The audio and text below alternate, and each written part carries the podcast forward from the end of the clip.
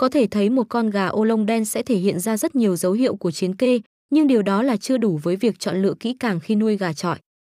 Sư kê phải có sự kết hợp giữa các đặc điểm khác như tướng mắt, dáng đi, cựa và vảy gà đặc biệt là đánh giá sơ bộ thông qua các lần đá thử. Việc quan trọng nhất khi chọn gà trọi vẫn là lối đá và khả năng tạo ra sát thương của chúng cho đối thủ. Ngoài việc phụ thuộc vào các cấu tạo ban đầu liên quan đến gà trọi thì chế độ luyện tập, chăm sóc của người nuôi rất quan trọng.